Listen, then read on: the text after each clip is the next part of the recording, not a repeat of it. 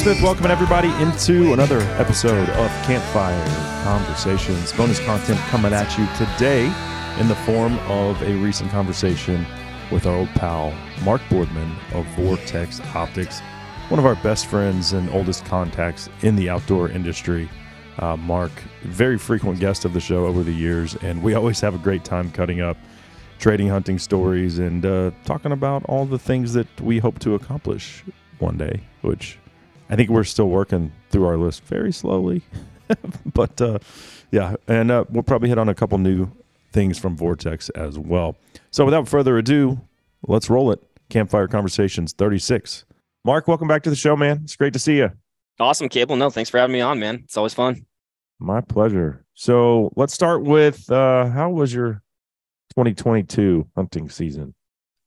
Man, it was good. Uh, did a lot of um, cool things, some new things for me. Uh, kicked off the season in July, which I rarely do. So went and hunted Hawaii with uh, a buddy of mine. We actually recorded it, uh, uh, documented it with video. So uh, it was a fun hunt, but never hunted axis deer before. Never shot a, a feral pig before. Never shot a feral goat before, and it was just really neat to see the island from the hunt perspective and engage in the island in that manner and hunt these animals that I haven't hunted before and get a chance to to eat some of these animals that I haven't had an opportunity to try before. In fact, I made some some axis deer front shoulder uh, street tacos uh, just like nice. two days ago. It was it was phenomenal. So uh, that was a really cool trip.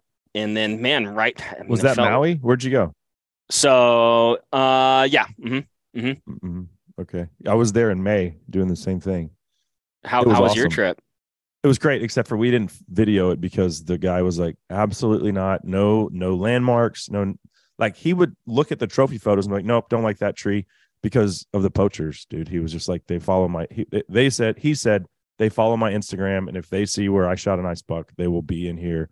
And he's like, the game wardens don't care. He's like, it's still the Wild West out here, and uh, and they don't really put a lot of value on the pigs or the axis deer because they're invasive and they're every, they have dude his buddy that we met up with is a paid er, they call him an eradicator. And that means he spends five nights a week sitting in a field with the spotlight or thermal shooting every axis and every feral hog that he sees. And they just leave them there. That's there's so many they just they're like ants. Like to me leaving a, an axis deer to lay is like I, I just my brain doesn't even rationalize that. Concept. Yeah, it doesn't doesn't necessarily compute. Yeah, I mean it's the it's definitely an interesting dynamic, and I I guess I probably don't know enough about it to speak to it. Like I guess you know, super educated, but you've got definitely I'd say on most of the islands it's you know predominantly private land. there definitely is public land, but then the rules governing some of that public land can be uh, I guess convoluted in some ways. Um, I think Hawaii has some very strict liability laws, to, like I said, to the best of my understanding. So mm-hmm. it can be, you know, even if a landowner was like, yeah, I, I would like to increase, you know, public access, like it could be, you know, the risk is, you know, significant there. Uh, you know, I think some people talk about the uh, you know some of these animals and and uh, you know they'll be like oh these are invasives.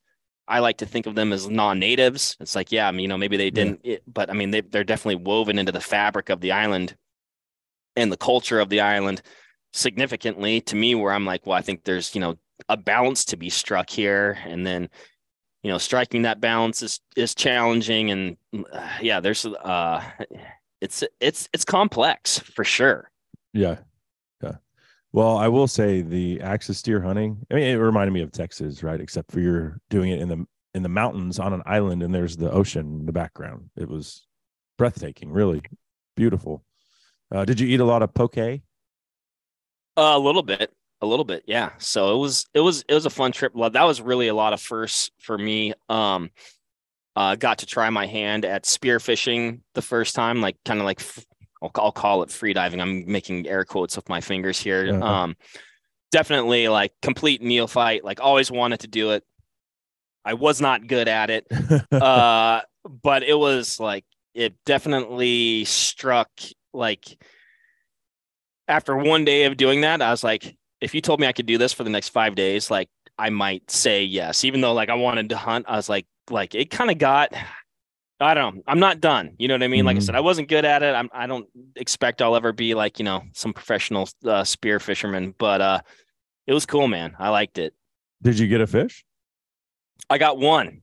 I got one. So like, it was like, that was like, my main goal was to like, oh man, if I could just get one of these things. Of course, the guy I was with was you know, he'd grown up doing it and like he'd, you know, kick down and hold his breath forever and, you know, boom, boom, boom, like get one or two every time. And mm. I'm just like, you know, struggling, but it was, it was fun though. Like I really, I really enjoyed it. Yeah. I, so I didn't do that, but I did do, uh, we did a day ocean kayak fishing. Oh, neat. Yeah. And so that was pretty cool. I didn't, we were trying to get a, uh, pelagic species.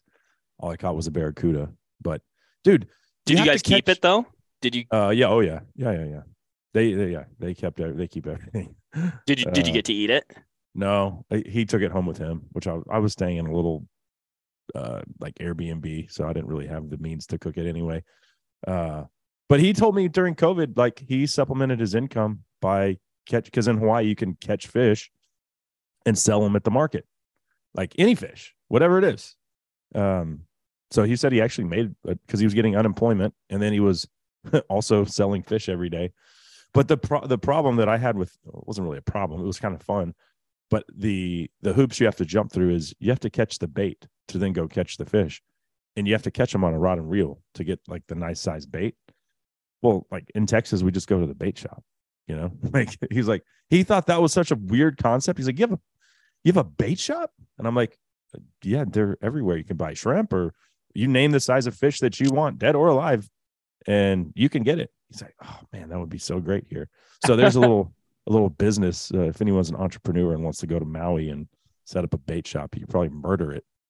That'd be wild, man. That'd be wild. That's like I don't know. Like I love. It's like yeah, you could look at that a couple different ways. Like it's so cool that that was part of the process to like, hey, yeah. we're gonna we want to fish today, but we got to go fish to go fish. You know. Oh yeah, but the rule is no bait by eight, and they just call it. Like there's there's no reason to like keep fishing because if you don't have any bait, you're screwed. So, no bait by eight. Yeah, that was part of the reason why we only caught one fish. Was like we had a hell of a time finding bait. So, but it was a hell of an experience, and uh I don't. You had never been to Texas to hunt axis deer, so that mm was your indoctrination into that uh, species that's originally from India, the chital. Mm. Chital so, deer. Yeah, I mean it's like prey of tigers, right? Mm-hmm. Right? Like, yeah. I mean, it's it's such a it's a really it's a really interesting story. You know how they how they were brought to the island, and just like it's it's uh a lot of a lot of history to it for sure. Mm-hmm. Um, so yeah, no, I, I was I was stoked though. Like it was just like unbelievable to essentially be hunting in a place that's like you would like I've vacationed there before and done the typical, you know, touristy type stuff. And mm-hmm. uh so it, it, it was neat though. It was neat to see it from that side. So what did you do with your buck? Did you get a buck? So I shot a buck um and uh and a little doe and I killed a little pig uh, like a small like I don't know like you know eater size pig with my bow. Um and that was in like we spent like kind of one a few days like in like more coastal area and then we spent mm-hmm. one day in the jungle which i i really liked the jungle stuff. Like that was that was really really cool. That's why i shot that pig was in the jungle. Right. And uh and uh yeah and uh remy killed a goat in the jungle.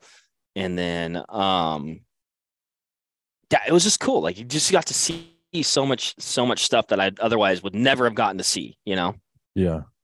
So, have you ever gone hog dogging? No. Well, that's a big part of their culture, just like it is for me as a Texan, you know. And so that was we spent one day doing that. And my guy, he had he had dogs, and he had he, they also have. I'm sure you saw some of this stuff, but like quail and pheasant and all these other crazy bird species that you're like, what is going on here? It's like stepped into this time warp of a tropical paradise that has all of these species, none of them native to the island um, and then so so I see this dog he has in his kennel and it's a GSP, and I'm like, oh, cool. So you bird hunt too? He goes, no, that's my best hog dog. I was like, what? I'm sorry, What? Yeah. He's like, that's and apparently he's like, that's just kind of a thing here. We use the GSPs for hog dogs because of their nose. It's like, really? So we That's took that cool. dog hog dogging and I ended up stabbing a pig there. Uh nice, nice eater size one.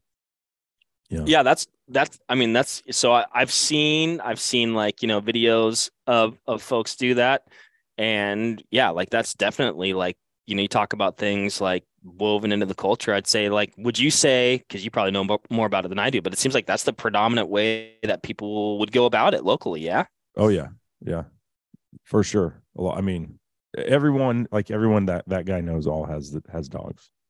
it's probably i would have to think like it's really the only not the only right but like i guess i would equate it to and could be right or wrong but you get into some areas of the country that are like really thick where like you know hound hunting for bears is going to be like one of like your primary methods Mhm. um i could see that being the case just from like a terrain perspective being able to find them you know the ri- jungle for reliably sure, right? and yeah uh-huh Yeah. Uh, what did you think about all the chickens walking around? Wasn't that It's- crazy? it's so wild man yeah you see them everywhere you could see them in the in the you know grocery store parking lot or you could see them you know Yeah. out and about like in all sorts of crazy different varieties and Just free range chickens roaming that. And the reason why is they don't have any predators. right They have I- and I don't know if- i don't know if people actively pursue them for the table or not or if they just get left alone or Dude, I think that they're just there. Like the my guide had no interest in them, except for he said when he was a kid, like cockfighting was a huge thing. And so I th- and he didn't really go into whether or not he still goes to cockfights, but I, I'm pretty sure that's also ingrained in that Hawaiian culture as well. really Oh yeah. i've never heard that Mm, I don't think they. I think that's more on the DL.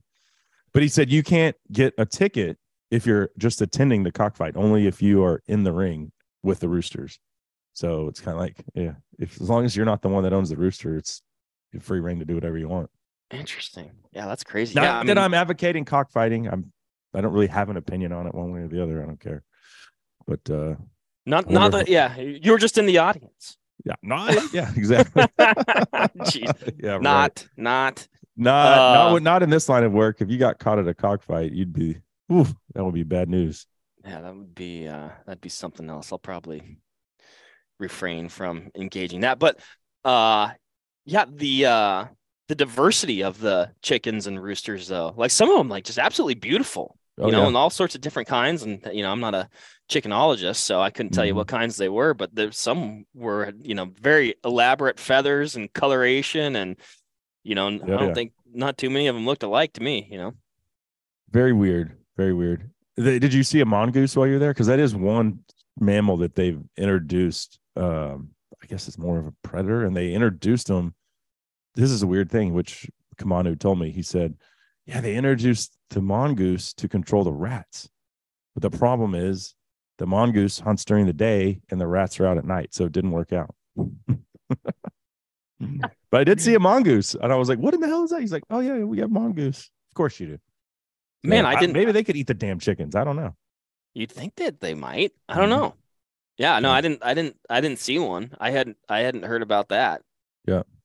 But um, Um, yeah, that was a good trip. And then went to uh, hunted Kodiak with a couple good buddies at Vortex. We actually documented that one as well uh, for uh, for a future release. But um, yeah, epic trip up in the Alpine, like you know, as wild as it gets. Saw some great bucks. You know, killed some great bucks. Uh, got to do a little fishing. The country was off the charts. The weather was uh, variable, I'd say, as Mhm. Kodiak always is. Uh, so we got, yeah, we got a little bit of everything, and you know, everybody came out alive. That's always a plus. And you know, saw bears, nothing too close, which was nice. Uh, I'm never, I'm, I'm a, I, if I went to Kodiak and didn't see a bear, that's something that I'm actually okay with. yeah. Um, I'm well, not like you talked super- about years and years ago. Yeah, It was probably five or six years ago. You were on, and you talked about. I don't know if you're on Kodiak or where you were, but you lost your buck to a bear. Oh yeah, yeah, that was on Prince of Wales. So that was, and that was just a black bear. But yeah, we encountered like, I mean, we saw more bears than deer. That was kind of a, uh, you know, fly into a lake, hike up into the Alpine trip, and I'd killed a buck on we had some gnarly weather on that trip. Uh, really only had one day that we got to hunt out of like four or five days. Mhm. and but I ended up killing a buck that day. We hung it off a cliff because there was really no other way to hang it. But the bears, they still they uh Still they still got it. got it. Yeah. So Yeah. I Did you wasn't know- I wasn't there to see how they got it, but uh I, I feel like the way we had it hung, like it took some bear ingenuity. Right. Did you know that the uh, black-tailed deer is is related to the mule deer? It's like a smaller. Like, I was looking at this because I just went to Sonora and shot a nice buck, and I was trying to just look up, just for conversation on the show, like the subspecies of mule deer, and it, yeah, the black blacktail is actually more closely related to the mule deer as like a distant uh, cousin, smaller version. Smaller, yeah, for sure. Mhm. Smaller version, you know, uh different different inhabiting different landscapes. But yeah, yeah, black, you know, Columbia blacktails like you'll see in Washington, Oregon, California, and then Sitka blacktails like in Southeast Alaska and on Kodiak. Uh yeah, they're all- kind of uh, subspecies. But the mule deer, yeah, that's that's that's the big one. I grew up hunting Columbia blacktails in Western Washington. So like to me, that's what deer hunting was. In fact, I'd watch all this all the whitetail con or all the hunting content generally that I would consume via magazines or TV shows was always whitetail stuff, you know, but I just there's nothing on blacktails. Right.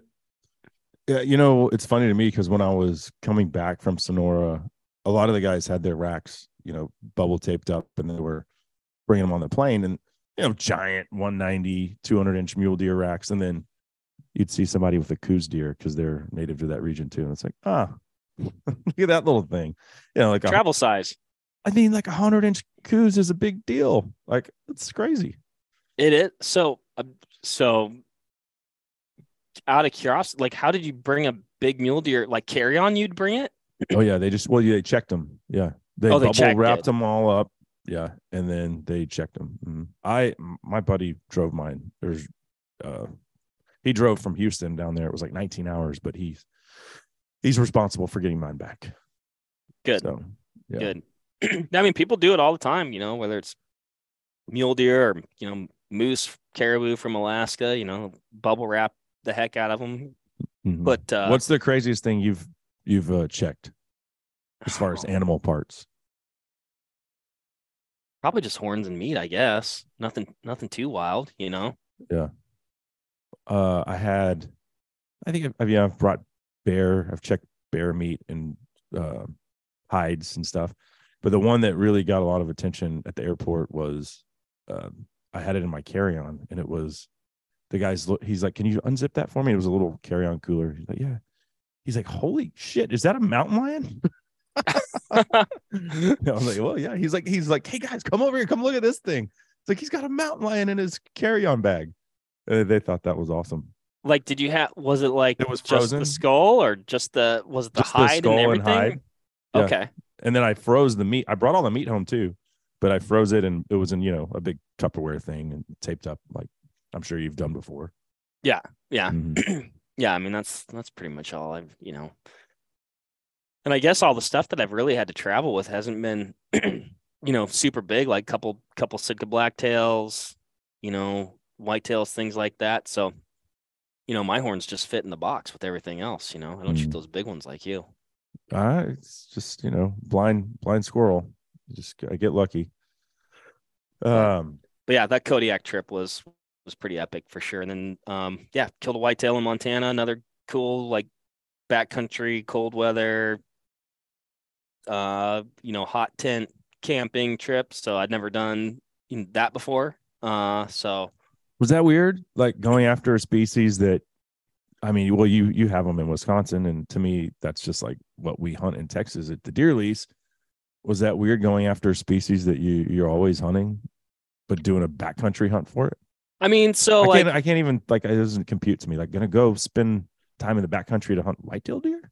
Well, so we weren't. We were actually we were hunting mule deer, and then we were Oh, okay. going in, and we were kind of like on the fringe of mule deer habitat, and we spotted this buck, and I'm like, oh, I'd shoot that buck, and uh, you know, and I'm, I'm like, I don't know, like I like I like deer hunting in general, right? And Right. in hindsight, maybe I probably should have held out for mule deer because it's like you know when you think about it, it's like oh, you know, when in Rome, I, I when in Rome, like I can hunt these things at home or a lot of other places. I don't get to hunt mule deer that often, but Hey, was a good nice buck's a opportunity nice buck. fun hunt, and uh, yeah, we you know ended up having to sit on him for like four hours, something like that, in the freezing Mm-hmm. cold. He was bedded on on the other side of this hill. His doe was um like right on the ridge top, so we could see her, and he was he was locked on her pretty good. He wasn't going to go anywhere, and uh and so eventually she came up and fed down our way, um and then he followed and I shot him at like 270 yards or something like that. But How the did way that, the how did your six five Creedmoor do on that thing? Uh, I actually shot that one with a uh um a six five RPM. Okay. So, So- at least a proper six five. you dude, you're always dogging on that Creedmoor. I can't, you know, I have one and I shoot coyotes and pigs with it. I don't, I don't hate it. I just like, I laugh when people take it elk hunting because there's so many better options. But, There- and then they're going to say, well, if you could shoot, you know, I'm like, I, I can shoot okay, but it dies real good with the 300 Win Mag. yeah, I'd say you can certainly kill an elk with a six five Creed, you know, but you're might have some you know limitations compared to some other cartridges that might be more optimal. I'd say. Mm. Um, Come on, You I'm know trying me, to get I'm- you to hate on the six five. I'm not gonna hate. It's a good cartridge. like if you made if you made if you made me pick a cartridge and i mean you I mean, we've probably talked about this before but i like the 300 short mag that's my that's my do all like you if have you to said use the proper Wisconsin terminology. It's the 300 Wisdom. the wisdom yeah the 300 Mm. wisdom Yeah. which actually the first time i heard wisdom i brought that with me from nebraska so um but uh that like if you said pick one cartridge for just to be a do all killing stick that'd be the one that i'd pick Yeah. Yeah. Right. Uh, okay. So ended up with a nice whitetail in Montana. So, so was that your tag was good for either or mule deer or whitetail? mm-hmm. Mhm. yeah yeah I shot a nice buck in uh, Nebraska with my muzzle loader, and it was the same deal: mule deer or whitetail. Yeah. tag. what'd you end up getting whitetail. Cool. Yeah. Cool. Was that a good hunt? It was a great hunt. I was hunting with uh, Jordan Budd, and I, I love her family. Her dad's a hoot, man. Like he's the one who comes and has a beer with you after he doesn't. He's just out checking cattle all day, Right. and uh, but he comes to camp and has a beer with you after after uh, the day, and I just love the conversations. You know, I, guys that are in their seventies are a lot. They have a lot of knowledge. Or Mhm. just remind me. My grandfathers are both long gone, and so I kind of was like, "This is so cool to just sit here and talk with somebody who's been on this planet a lot longer than I have." For sure. For sure. Yeah. Yeah. They've got generally good, good perspective and good outlook on things. hmm hmm But yeah, I shot a nice ten point there, uh, and that dude, I'll tell you though, I hunted with her two years ago, didn't get a deer. Not wasn't her fault, uh, but that's the coldest I've ever been. Was was hunting. I mean, like four degrees, wind chills taking it down. You know, negative fifteen, and the wind's whipping, and like I'd be on a buck and just be shivering so bad. And it wasn't from buck fever. I was just like freezing my ass off, literally. hmm Yeah. I mean, that's, that's the predicament you can get into is if, you know, it's freezing cold, right? Mhm. Like literally freezing cold, you know, numbing, you know, numb hands, numb feet. And then you get on a deer that you have to sit on for a little bit or you're trying to glass or do whatever. And it can wear on you. Yeah. Those cold weather hunts, man, that's probably,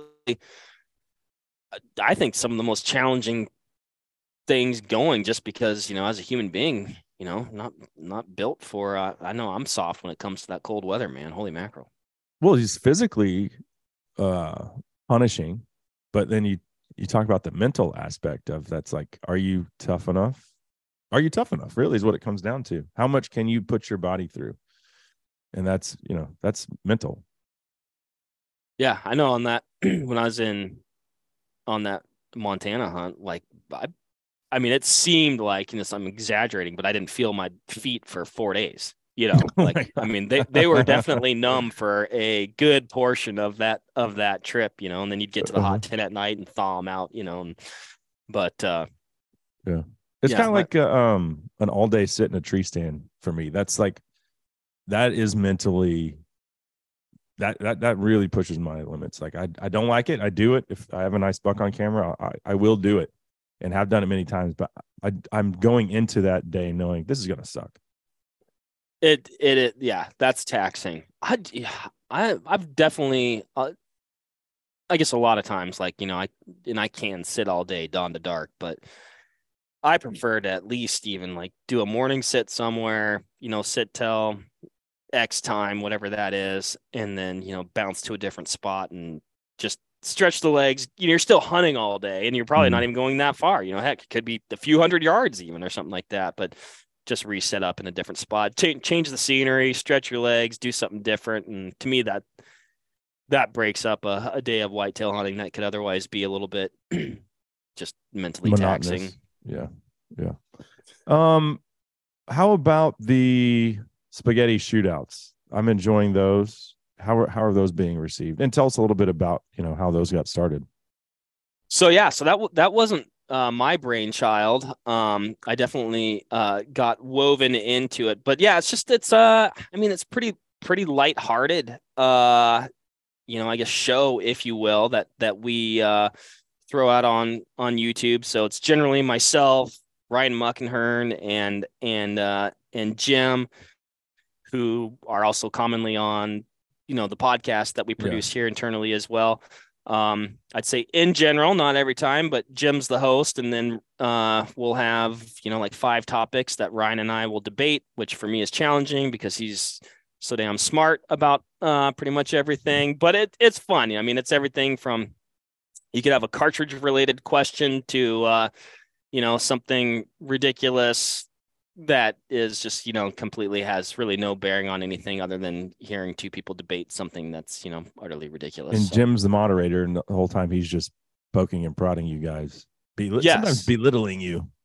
Jim likes Jim likes to you know he likes to poke the bear, poke the bear, twist the knife. Uh, has a propensity. There's a mute button. He has a propensity to mute me. I'd say unfairly.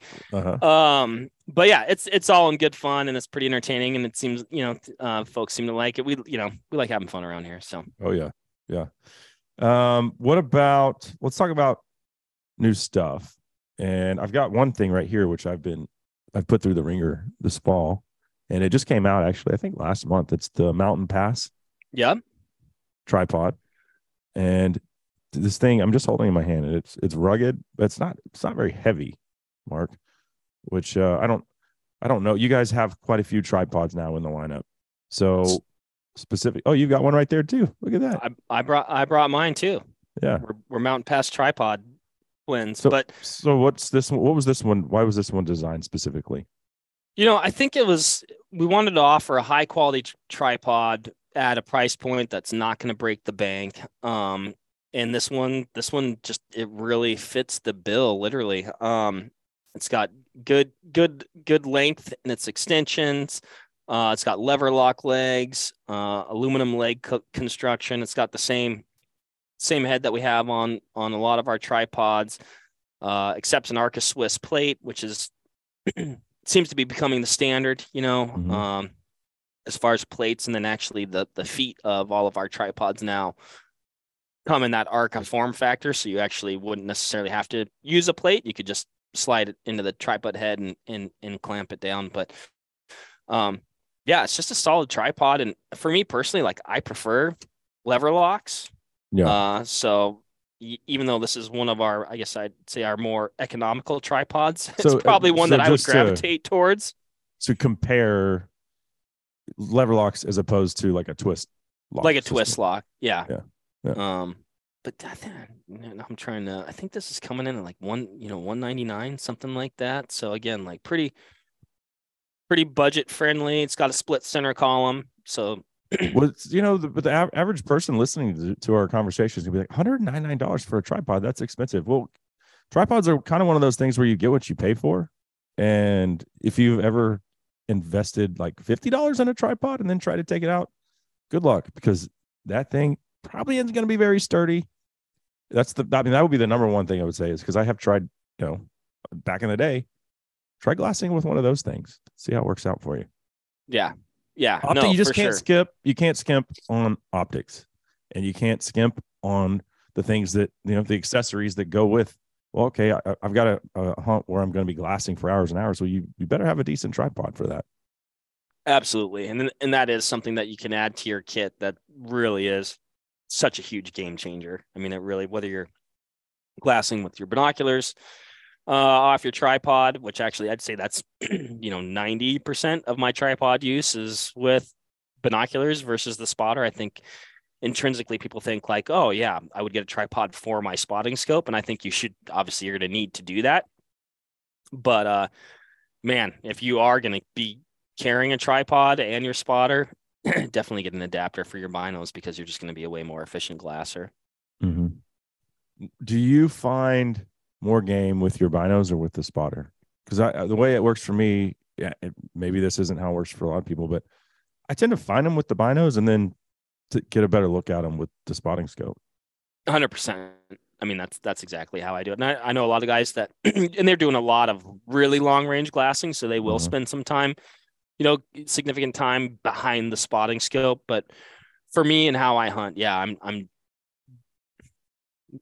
I'd say nearly always. I mean, it would have to be a special circumstance where I'm actually glassing with the spotting scope, you know, as yeah. far as like doing my searching with it. But yeah, um, 10s on a tripod, 12s on a tripod, 18s on the tripod, depending on the hunt, and then the spotter to complement that, and you're pretty good to go. And and if a person was like, "Oh, I'm going to go out west for the first time," and um, I frankly, I, I would say like, yeah, get a tripod, but I would I would get a good tripod, and then I would plan on getting a good set of binoculars before I invested in the spotter for sure. Mm-hmm.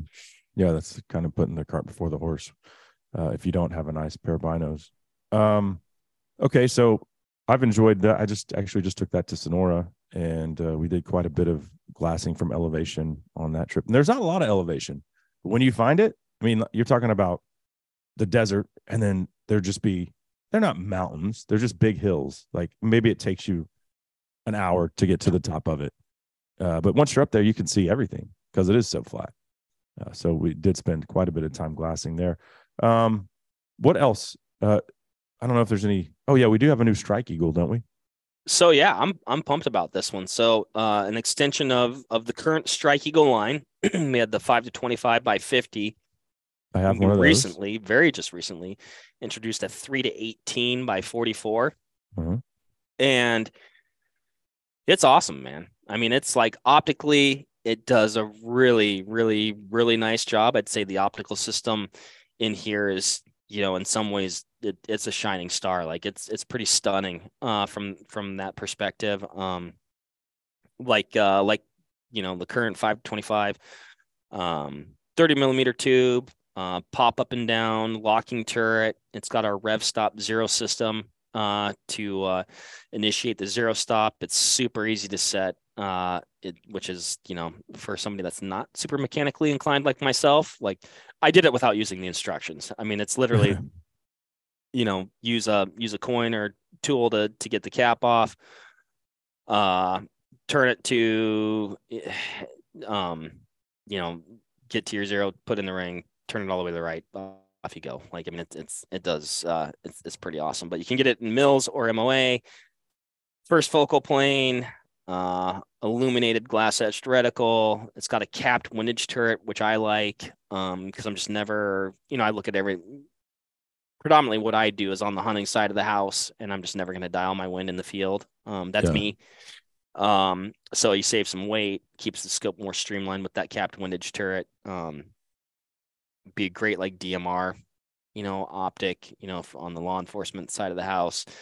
Um, and that three to 18 zoom range, man, that's like, to me, that's, that's an ultimate sweet spot. I like that a lot. Mm-hmm. Mm-hmm. And what is the MSRP on that one?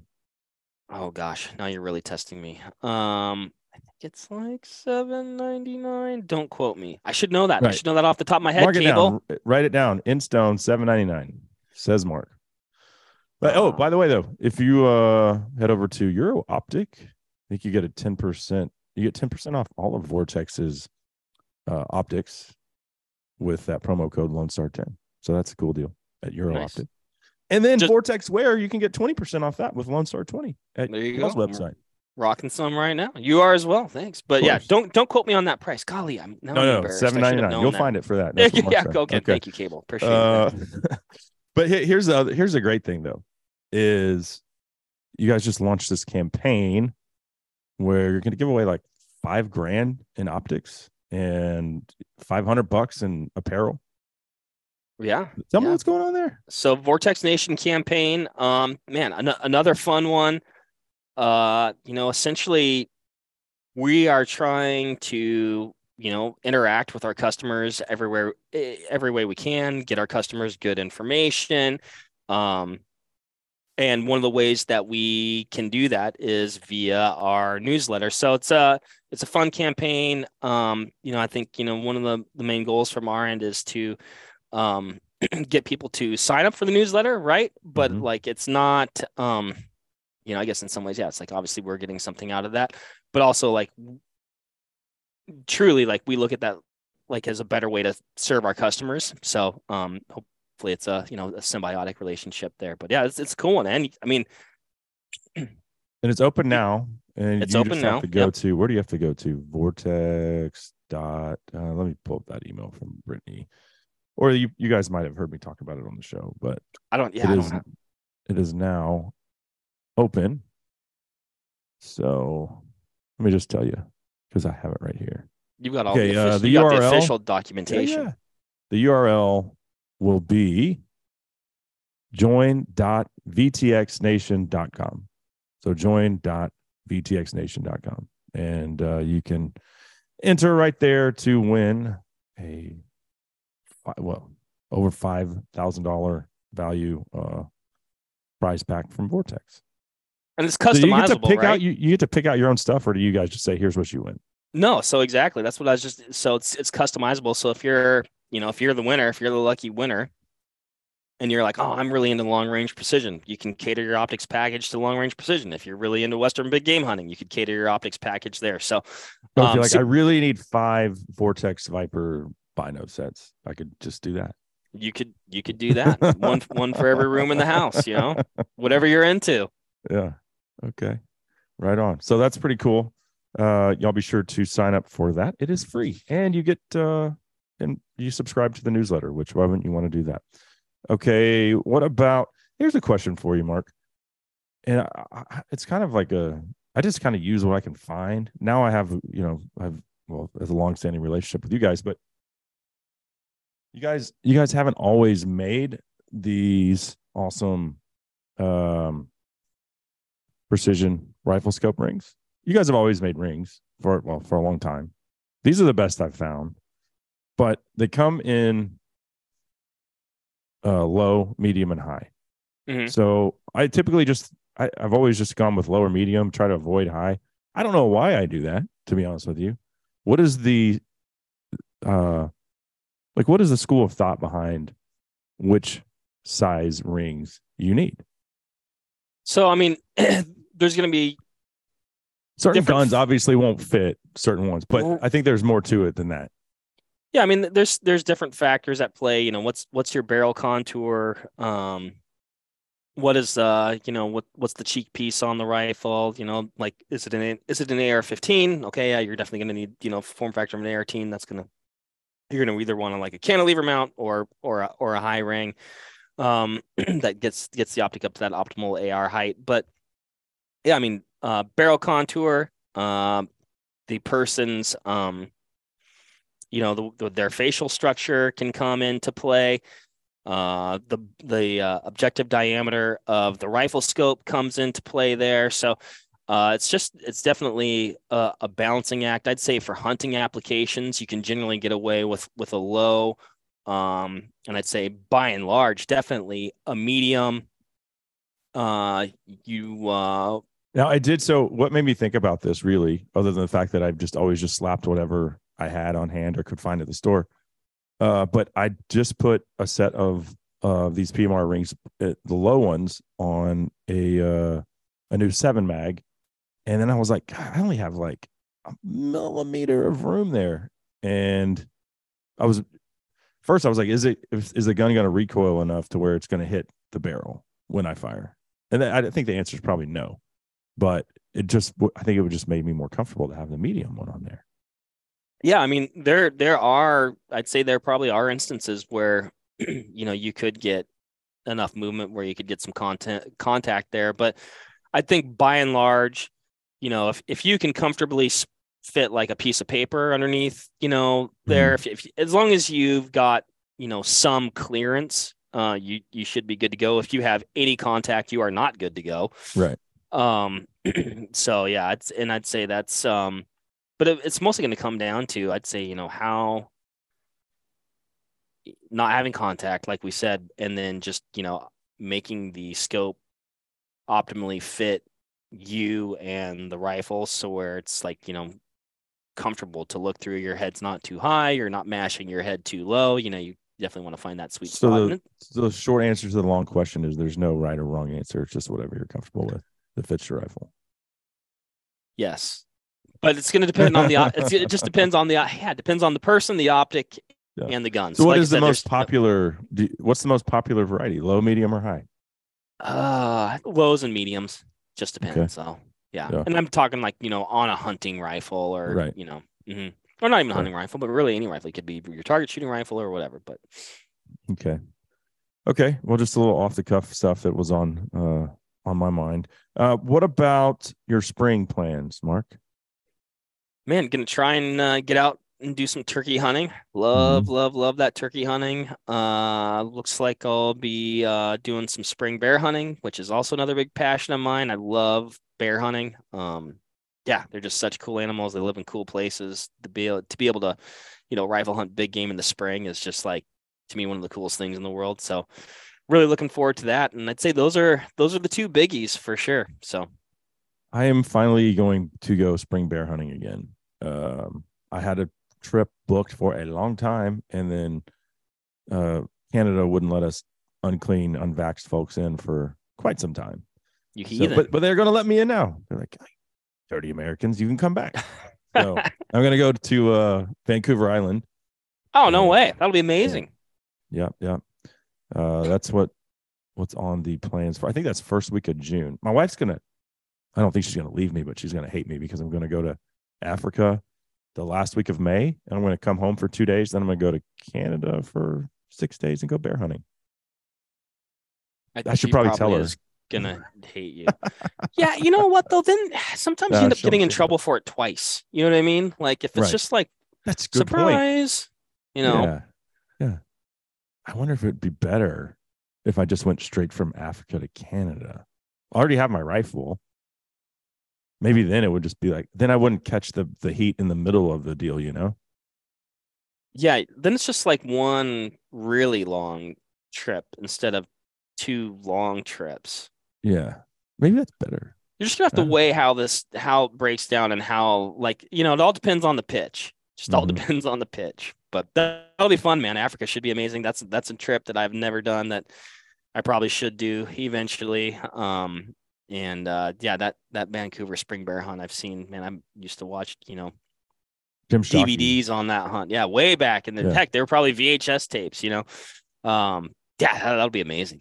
We're hunting the property over from Jim's place. So Okay. there should be some big bears there.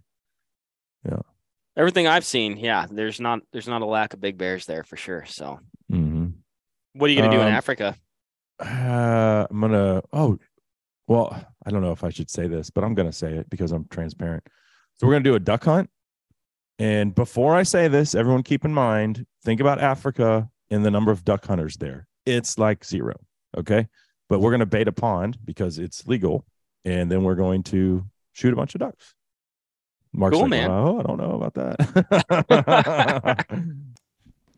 well, I am not personally going to bait the pond, but it will have been baited, and we'll get a group out there. And I, you know, they have very loose limits, and the reason that they're able to do that and and still manage their waterfowl with very loose regulations is because there's just no hunting pressure.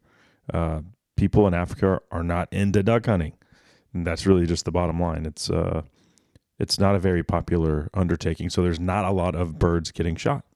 Therefore, loose regs. But yeah, That should be wild. You so know, I w- I I- know occasionally people travel over there, like the like the hardcore duck hunters that travel the world, you know, and just you know chasing new experiences and new species. But I've heard they've got some really wild, neat ducks over there. Yeah, yeah. So we are gonna we are gonna do a duck hunt, which I have not done. Uh, that'll be cool. And then I'm gonna take my bow and probably seven mag or 300 win mag. Those are my two favorites. God, you're Uh, one of those seven mag guys, huh? Well, so I, that was my first love. Like my first hunting rifle that I had was a 308, and then I was like, then I got a seven mag, and and then I got a 300 Win mag, and it's kind of just been mm, now the 300 Win mag is the one that I gravitate to the most. But uh, I, Mossberg just sent me a new seven mag, and I really like it. So we'll see. I It's a good know. cartridge. It's a really The- good but- but- cartridge. Either one of them, you can kill everything over there. That's not big five. Yeah, yeah, So, for sure. For Yeah. Um. So yeah, I'm not sure. Not sure what we're gonna do. Oh, we're gonna do what one thing we are gonna do for sure. So I do know we're gonna do the duck hunt, and then we're gonna do a blue duiker hunt with dogs. Oh, wild. different. Yeah. So, but that's you know that's like a driven thing where you're standing there and the dogs push the duiker and you shoot it as it runs by with a shotgun. That'd be crazy. So you don't know if you're getting a big one or a small one, but you know you're getting one. When Right. When I mean, if you hit it, right? I would say like So- I feel like I've watched some some of those hunts in the past too, and that's kind of is that like a more jungle setting then? Oh yeah. yeah. Yeah. So the duiker, be live, the blue man. duiker is very small antelope, like tiny, tiny. And uh, you you you can hunt them one of two ways. You can sit at a water hole and shoot them when they come in, you know, out, out of a blind, or you can do them with dogs. And we go into the Africa Africa experience because we're filming everything uh, for the John X Safaris YouTube, but we go in with the mindset of what's a different story we can tell. And so, you know, like last or last time I went was like, why would somebody shoot a giraffe? And so we made a very educational uh YouTube on that. And then what about uh, waterfowl hunting in Africa or hunting with dogs, you know? So just kind of things outside of the normal realm of what people would think. Well, for sure. And then like even personally, I mean, well, I guess I I can speak out of both sides of my mouth because I like doing a, because I enjoy certain things, like I do them repeatedly. But Mhm. you know, if you're going over there once a year, it's like, okay, yeah, let's do some of the stuff that we that I enjoy doing and I know I like, but you also get to experience, you know, different tactics or different terrain or a different animal or uh just a different style of pursuit and and uh I think that's I think that's um for a lot of hunters, you know, you're chasing that too. You're chasing new places, new experiences and just kind of want to see as much as you can. So yeah. Oh, and then I think um so I, I think we're gonna try for a water buck with my bow. I think those Oh, wild. three. Yeah. Last time I shot a sable, a spot and stock with the bow, and that was awesome. That was one of my favorite favorite things we've done over there. Um, but yeah, you should definitely go. I know. I keep telling myself I'm going to do it's it, in and I your never do it. blood. Yeah. But you know, now I've been to Africa, South Africa five times. This will be six times in May. And so I'm kind of getting the itch to explore other countries. So we're thinking 2025, maybe Zambia or Mozambique for hippo and crocodile. Oh man, Yeah. So like an aquatic uh, hunt. That would be an adventure. hmm Yeah, those See croc and hippo new. hunts, those are something else, man. Oh yeah. Yeah. Um, well, I guess, man, that's pretty much all I have for today. Where where are you going bear hunting? Uh, I think it'll be either like Montana or Idaho. You know, Don't kinda- you have a season in Wisconsin? So we do actually. So we don't have a spring season. Interestingly enough, That's dumb. um, we do have a healthy bear population. I know I filled out some form, like it was like a, uh, oh, they sent out like a survey, and I think it was just kind of probably to gauge public sentiment more Mhm. than anything else. And it's like, oh, would you be in favor of a spring bear hunt? I was like, yes, yes, five stars, whatever, however many, whatever I could do. Of course. Um, but uh, but we we still don't have one. Um, but we've got a fall bear hunt. It's on a draw. Uh, and so it takes it takes several points to draw a bear tag in Wisconsin. We have some phenomenal bear hunting, and maybe that's you know part of the reason why. But um, for me, I just I like to bear hunt, so I just plan bear hunts knowing that I can go. Mhm. So these are going to be spot and stock then. Spot and stock. So yeah, it's it's that's that's a cool hunt. Um, a lot of Why glassing. do you why do you hate hunting over bait so much, Mark? I didn't say that. I found, I found out over. I found out over. bait. I haven't killed a bear over bait. You you know what? You want to know why? Like, because if I was if I was actually gonna bait bears myself, Uh, um, the time, effort, and resources is actually more than a spot and stock hunt. Right. Um, I even think about that here in Wisconsin. Like, you know, I'd say the m- major methods that people pursue bears here uh, at home are, you know, it's going to be with dogs or or with bait. Mm-hmm. I don't have dogs. I'd love to hunt behind dogs someday. Uh, just haven't haven't uh, you know take the time to to make that opportunity happen. But um, I have hunted over bait before. But for me, like if I was going to do it myself, like it would be a very major undertaking to go and bait a bear. You know, It's hellacious, dude. um, Hellacious. Where I, haven't. I mean, I have not done it. I've been on a. I mean, this bear that I shot right here was uh baited in uh, Alberta. Yeah. and the amount of miles on the four wheeler that the guy, you know, first of all, and then the crap that he's hauling in and out of there. I mean, it- it- oh, and then moving the tree stand almost every day. Every, I mean, every time we hunted, he put the tree stand up right then. no way. Yeah. Uh, so I mean, yeah, all that adds up for one dude. Like, you're Right. right. Spot and stock is be way easier. I mean, and I and I and I. but I once like you get it baited, hunting. I I, like to- imagine the hunting would be easier. There's a trade off there. Yeah, I mean there is a trade off, but man, just the the time and fuel, you know, like you like to be driving, you know, a couple hours one way, day. Yeah. every, you know, every week at least, right? You know, um, so yeah, my hats off to the guys that can su- successfully uh do that. Uh, but yeah, so it'll be it'll be uh, but it's cool. It's big country, lots of glassing, which uh, you know, I just I love love, you know, putting putting glass to work, not just because I love to work at Vortex. Like I just I love to hunt that way and just like Yeah. the challenge of glassing for hours. Then like, oh, I found one, I found one, I found one. You know. So Mm-hmm. then you got to go. Then you got to be able to get to it. But Well, so that'll be so the the uh, Vancouver Island hunt will be my first spot and stock uh, bear hunt because I shot I shot two in Alberta over bait, and then I did one in New Mexico with dogs, and oh, and- but then I did hunt. Uh, we did a spot and stock hunt in Montana, and saw more grizzlies than black bear. So Eesh, you know, and that's one thing that I'm a little bit. It's definitely on my mind.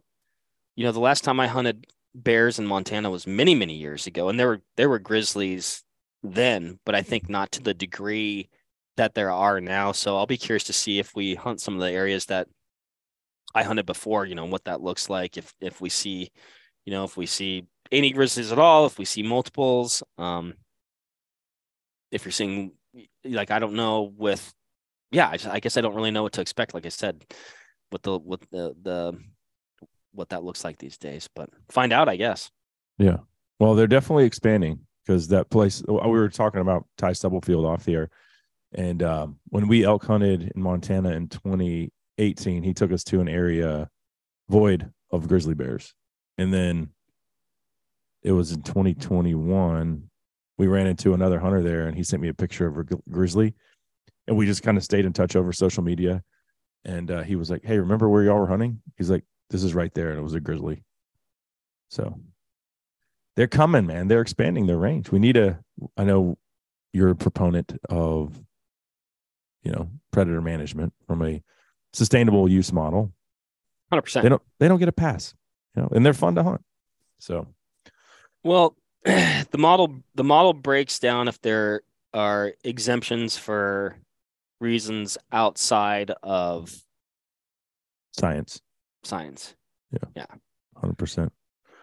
Well, right on, man. Well, I hope that you have a great spring season, and we'll do this again sometime in the near future. For sure, man. Nope, always good chatting, catching up. Good luck this spring to you on your uh, on your bear hunt. Keep me posted. We'll do it. Take it easy. All right, man. Take care, Cable. Bye. So there he goes, one of our oldest friends in the industry, Mark Boardman of Vortex Optics. I don't know how many conversations we've recorded over the years, but it is a good many. That much I do know. Maybe the most uh, frequent guest we we have in the show's 14 year history. Um, who knows? But uh, lots of great conversations over the years with a good dude and a great company. Uh, unfortunately, that's going to do it for episode 36 of Campfire Conversations. I'm Cable Smith. Thanks so much for tuning in, and you guys have a great week in the outdoors.